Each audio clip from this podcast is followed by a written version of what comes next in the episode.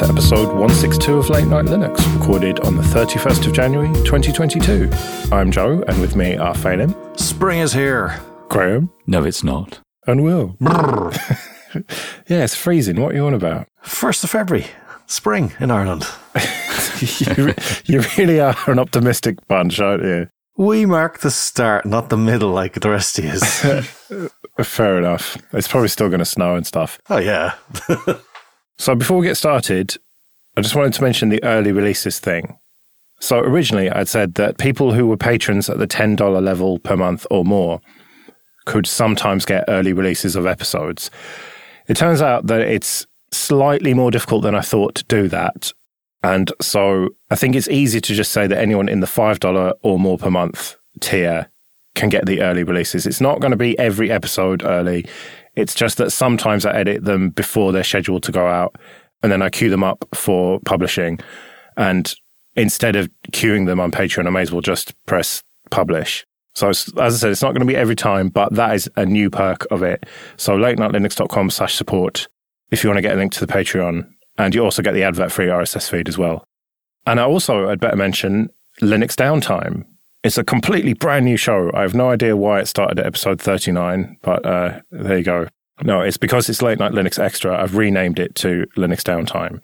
So if you see that in the all episodes feed or on Spotify or YouTube, that's what it is. It's just Late Night Linux Extra, but it's it's definitely new if you've never listened to it before. But if you have listened to it loads, then it's just exactly what it was.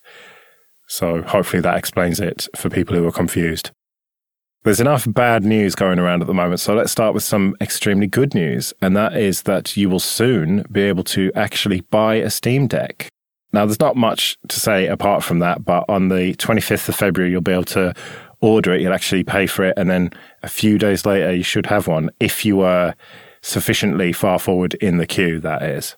Yes, it doesn't sound like many people will be able to do that. Um, I certainly seem to be still pushed back months and months and months, although there's no date given when I try and uh, log in to see what the current status is. So whatever the first 25% was, um, those lucky people will be able to pay for it and hopefully get their devices soon after. I saw also today that some people are getting review units. So it must be very close. They must be finished with the hardware revisions and happy enough with the software. This is very exciting. I genuinely didn't think this day would come.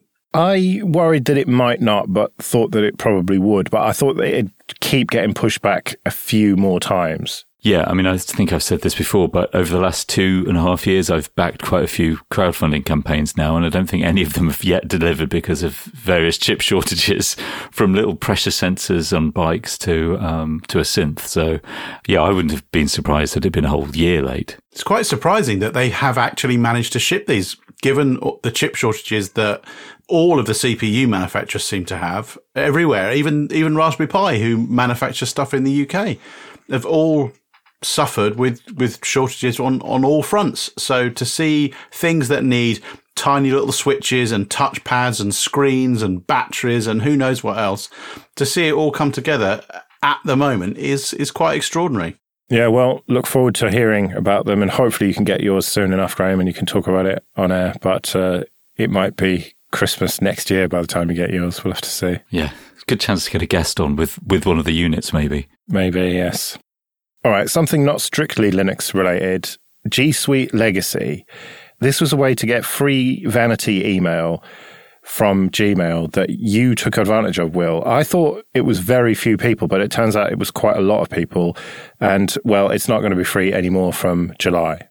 I think everybody that I know who had their own domain, maybe 10 years ago, 11 years ago, signed up for Google Apps for Domains, as it was called at that time, because you could then redirect your mail to what was effectively Gmail for free. And I'm reasonably sure that they marketed it as being free forever. But um, yeah, they've had a change of heart now. Now, it does mean that in the last 10 years or so, I have used Gmail without having adverts uh, appear in my um, in my inbox, and allegedly they haven't scanned any of that mail in order to search it and, and, understand what I'm buying. Sure. Now I think they did say, in fairness, they did say that they'd stopped doing that a few years ago, but yeah, whatever. Um, but yeah, supposedly they haven't had that. So the the search is on really to try and find something that offers the same ease of use as Gmail, the same services and the ability to host your own domain within the, the overall package.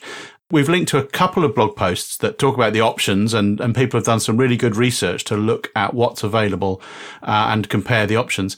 And weirdly, the Microsoft option looks pretty good compared to the others with one downside, which is that you must host your domain with GoDaddy, mm. which seems just bizarre. What a weird choice, but, but there we go. So this whole story has been rumbling on for a couple of weeks now, uh, with no real information coming out of Google. Ron Amadeo put uh, an article out and announced on Twitter that Google had sort of snuck in a link to a Google survey that said, Oh, are you using it for your friends and family? Maybe you'd be interested in this secret thing that we haven't talked about yet. Fill in your details here and we'll get back to you. Um, but really, there's been no other information coming out of Google about what it is that you're going to be offered. So I think the choice is like it or lump it. And if you want to pay them, I think four quid a month or something like that for a single email address, then you're very welcome to. Or it's time to start moving uh, and looking for alternative providers. Well, when I stopped hosting my own email because that was just silly, I just went for Namecheap because that is, as the name suggests, cheap. and uh, it seems to do the job.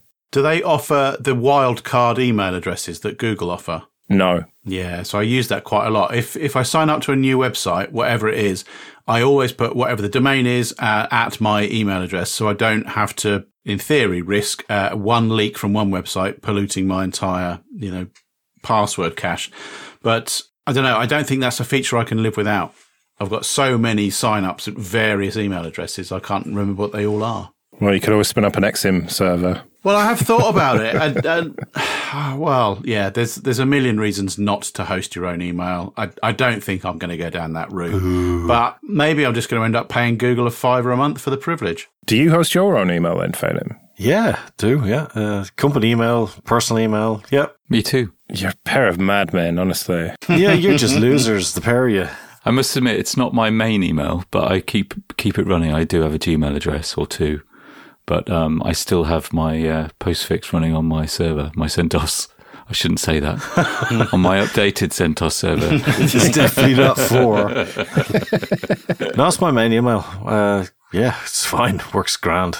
Fair enough. Yeah, and it is ideal for um, just those cases that Will's saying when you want to sign up for something and you want to use a you know wild card, and it's really good as well to see who leaks your emails because you you know you see that domain coming in as spam from somewhere. Mm. There was an interesting post by Cory Doctorow called A Bug in Early Creative Commons Licenses Has Enabled a New Breed of Super Predator. This is on Medium. I don't know why he writes on Medium. I think you get paid or something, so fair enough, but ugh, Medium. But it's a really great piece. It's quite long, but it's about copyleft trolls. And the early versions of Creative Commons were quite strictly written, and it's enabled people to upload their images to sites like Flickr and put this Creative Commons license on them, but an older version, and then a bunch of people use them, don't get the attribution 100% correct, and then get hit with scary legal letters threatening them $150,000 fines if they don't just pay up the few hundred dollars to make it go away. And it's just unbelievable how shit some people can be. Like, get a proper fucking job some of these schemes are really quite clever. The way that they they've set these um, systems up in which to farm pictures out onto the internet and then automate the the sending out of these these messages, these these demands for money. It's kind of quite clever, but they're absolute bastards to do it. but you know, why why not do it? If you are a complete bastard, why not spend a couple of hours writing a script that could bring in thousands of pounds a month? I can imagine that there are lots of businesses out there that see these demands come in and rather than think about it, just pay it. And so on the one hand, they are exploiting uh, legal loopholes. On the other hand, they're exploiting just lazy businesses. But fuck them anyway. I don't think it is lazy businesses because I think most businesses who regularly use images just pay for. Is it like Getty Images? There's yeah. various services where you can just pay in and get uh, you know, a bunch of images that you've got a license to use.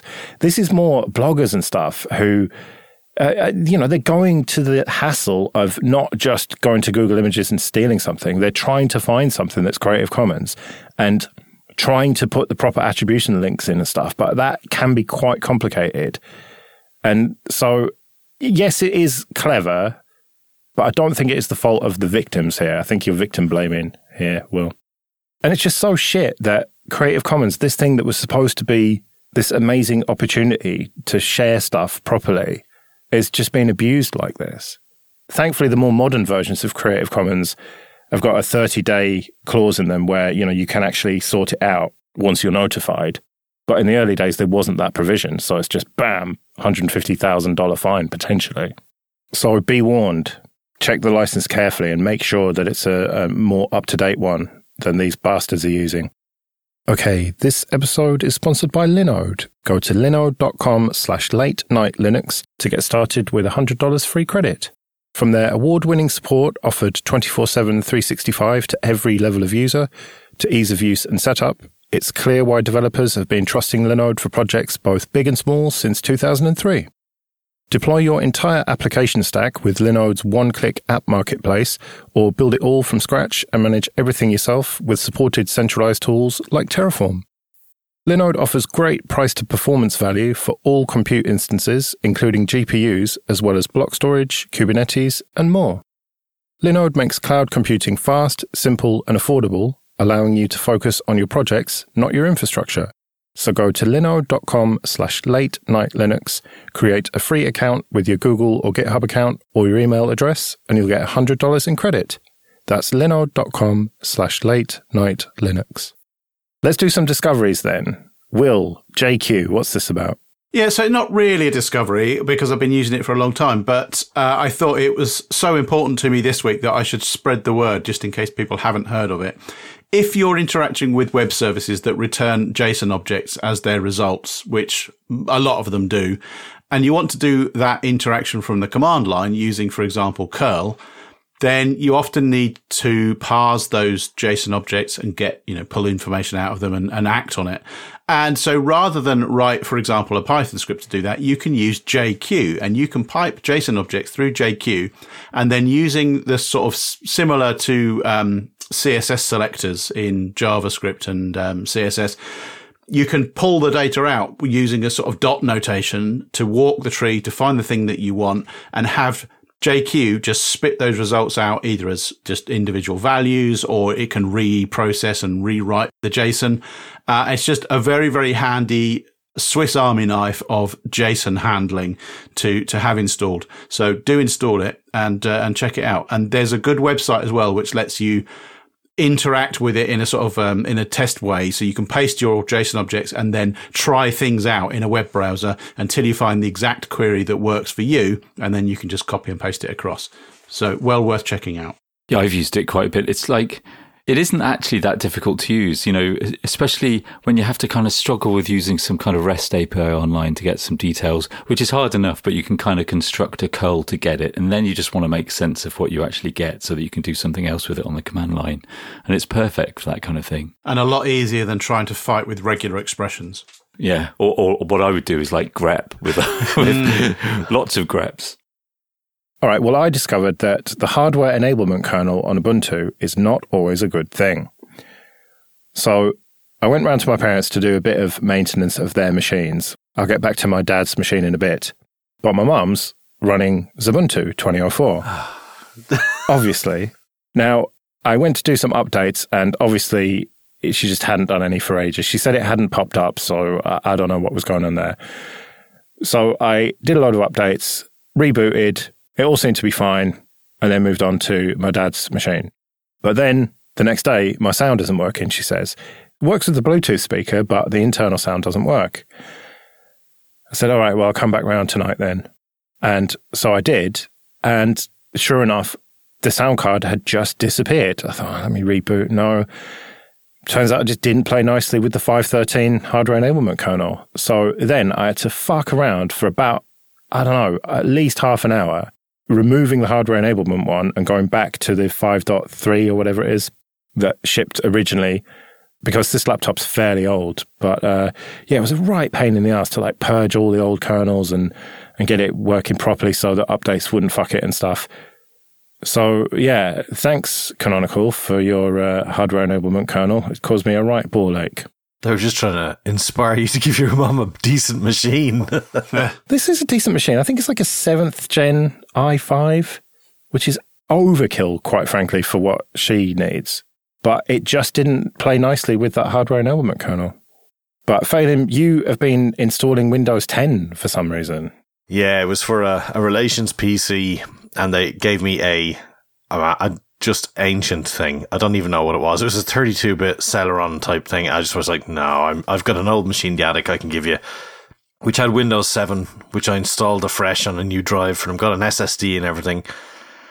Then did the upgrade to Windows 10, and then it refused to update after that because God only knows. I cleared caches, everything. It continued to break, so I ended up reinstalling it about three times and eventually got it working again. But just can I just point out how awful Windows is? And I don't know why anybody wants us to be moving anyway remotely close to this type of setup with their app stores and various immutable file systems and what way they do their patches and all that. Our system works perfect. It's terrible.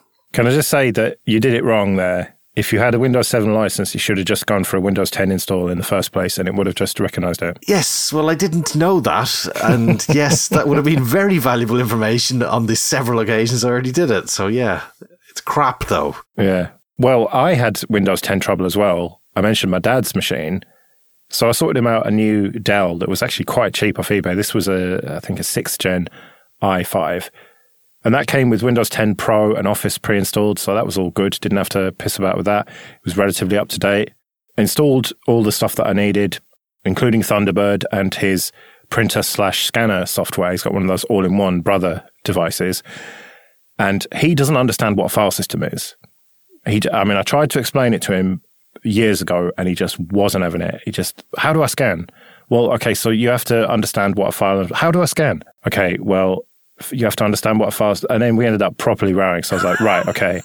Thankfully, his software on the old Windows 7 machine, you could just open the scanning software, press email, and then it would scan the document, open up a compose window in Thunderbird with it attached already, and then you just put in the email address, done. Unfortunately, 64 bit Thunderbird in Windows 10 did not want to play nicely with this uh, brother scanning software.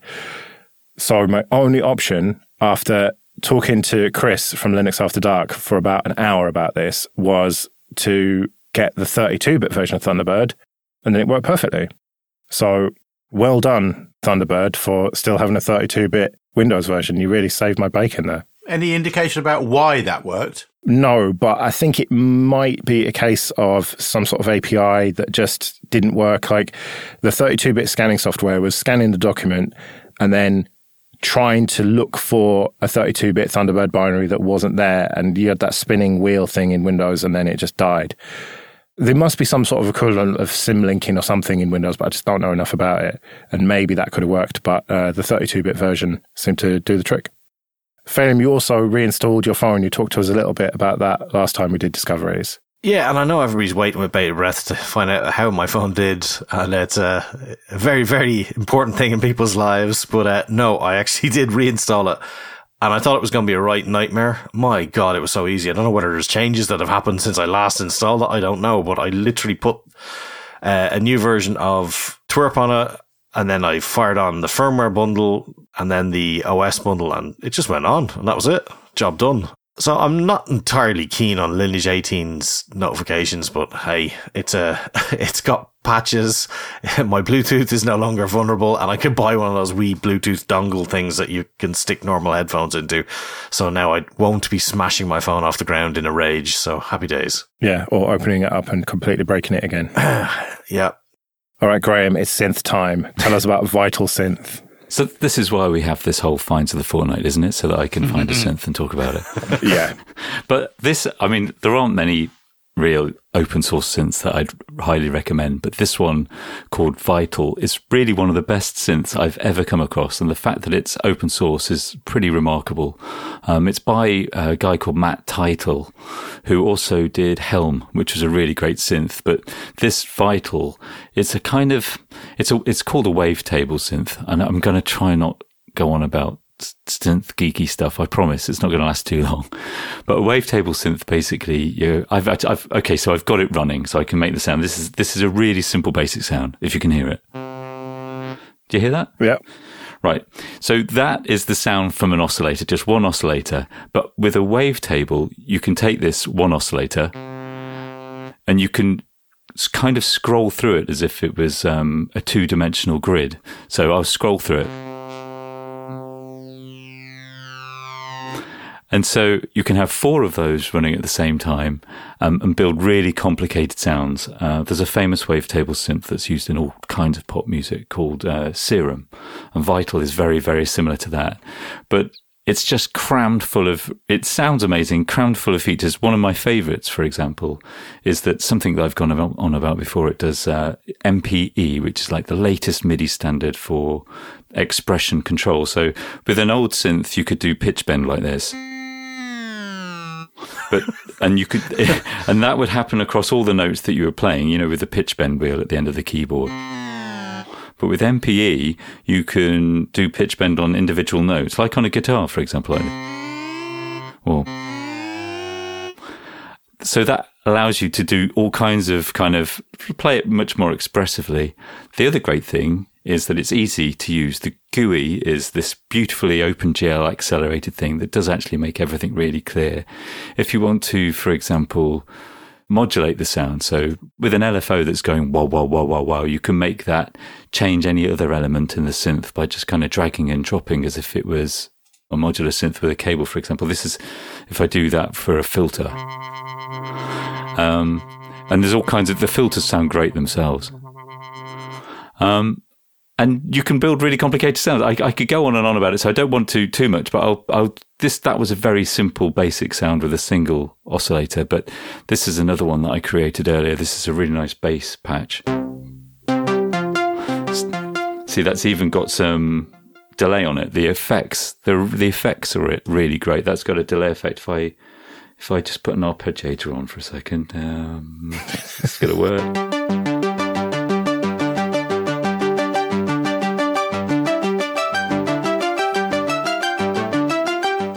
I think it sounds great, but it does some really weird stuff. This is this is quite cool. You're listening to Late Night Synths. Oh yeah, space station sounds.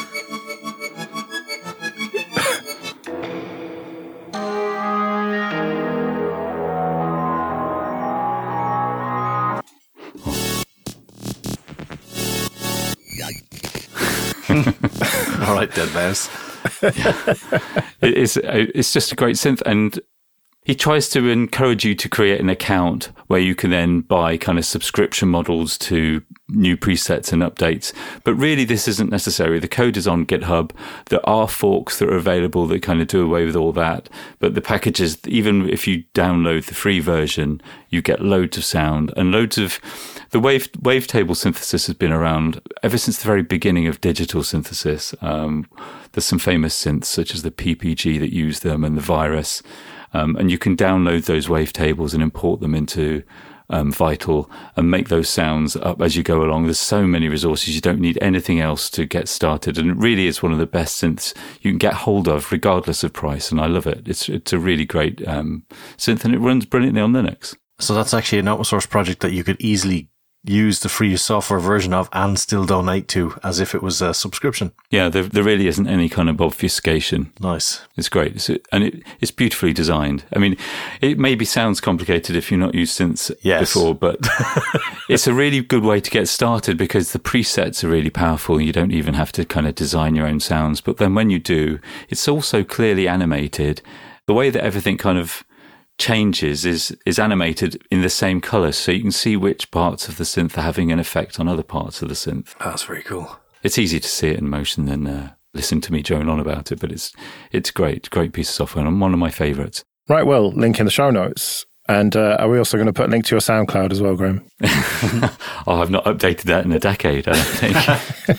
yeah, that's the problem. You don't actually make anything, do you? You just piss around making whoop, whoop, whoop sounds. Then... There's just there's too many things to kind of investigate and look into and hack around on to actually record anything. It's true. Yeah, I know exactly what that's like. All right, let's do a quick KDE corner before we get out of here then. Falkon 3.2.0. This is the first release in a year, I understand. Even more than that. I think the last one was March 2019. So, wow. It's one of those things. Is Firefox going to, you know, become unbearable at some point? It's nice to have another option that isn't just Google Chrome or Chromium. Um, and yeah, I mean, Falkon's quite nice. I actually use it for development work when I'm want another browser, just test out a page or whatever. And the dev tools in it are quite good. So, it's got some good stuff in there, and uh, they've made a load of bug fixes and updates and stuff, and it's nice to see that it hasn't died because I quite honestly thought it had. All right. And uh, the 15 minute bug initiative, we've talked about this before, but now it's actually happening. Yeah. So Nate blogged about this. So he's trying to get bugs that affect you within about 15 minutes of use. And he's kind of concentrating on Plasma due to the amount of people that they have to work on these things. And there's a fair quantity of bugs already that he's got a list of about 100 long. And within the space of the first week, they cleared down to, I think, 87. And then they're down to 84 now. Obviously, there were some low hanging fruit they could get rid of easier at the start, first week. But it's nice to see this. And it's good that they're starting to make progress on, you know, bug fixes that, you know, impact people pretty quickly with, you know, or things that people look past. I mean, I probably look past a lot of bugs I don't even see anymore. So, uh, I think it's nice to see that. And, uh, in one of his weekly updates, they talk about the SSH in Konsole. That's going to be a great feature that's coming up soon in 2204. And that's where they can change profile based on the remote server that you log into at SSH. So if you need different settings, which I think is quite cool. Yeah, Konsole definitely needed more features. It did. well, I'm glad you agree. I'll take that as on face value. It's becoming the Emacs of terminals, isn't oh, it? Oh, shut up. Lies. All right, what's this runner help? So KRunner is the sort of Alt spacebar or Alt F2 command running application for KDE. And it used to have a help item back in KDE 4, which unfortunately the way the code was tied together was quite hard to, to bring on to 5.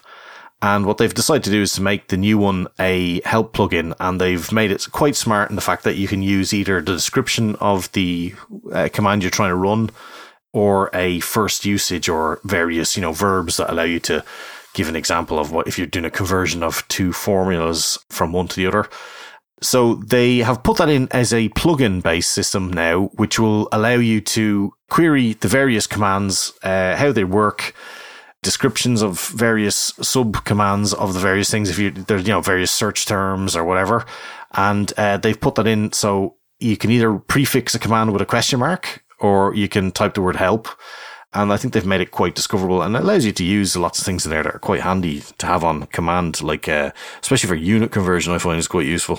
All right. And the KDE developers have decided they want an excuse to go for a holiday in a lovely part of Italy. Pretty much, yeah. Uh, it's the uh, Linux App Summit. So it's not just the KDE developers. There will be all the other ones there too. It's in Roverto, I think you pronounce it. I'm not entirely sure, but it's in the uh, Trento province uh, in the Italian Alps, and uh, it's a town known for its wine, coffee, rubber, and chocolate. So make of that what you will. but uh, the call for papers is coming out soon, and uh, hopefully there'll be some updates to that. And they've got a Twitter feed for people to to follow on that. So uh, I'm sure there'll be some great talks coming out of that an absolutely beautiful photo of the town and the Alps in the background. Yeah, it looks all right. Indeed. Well, we'd better get out of here then. We'll be back next week. But until then, I've been Joe. I've been Phelim. I've been Graham. And I've been Will. See you later.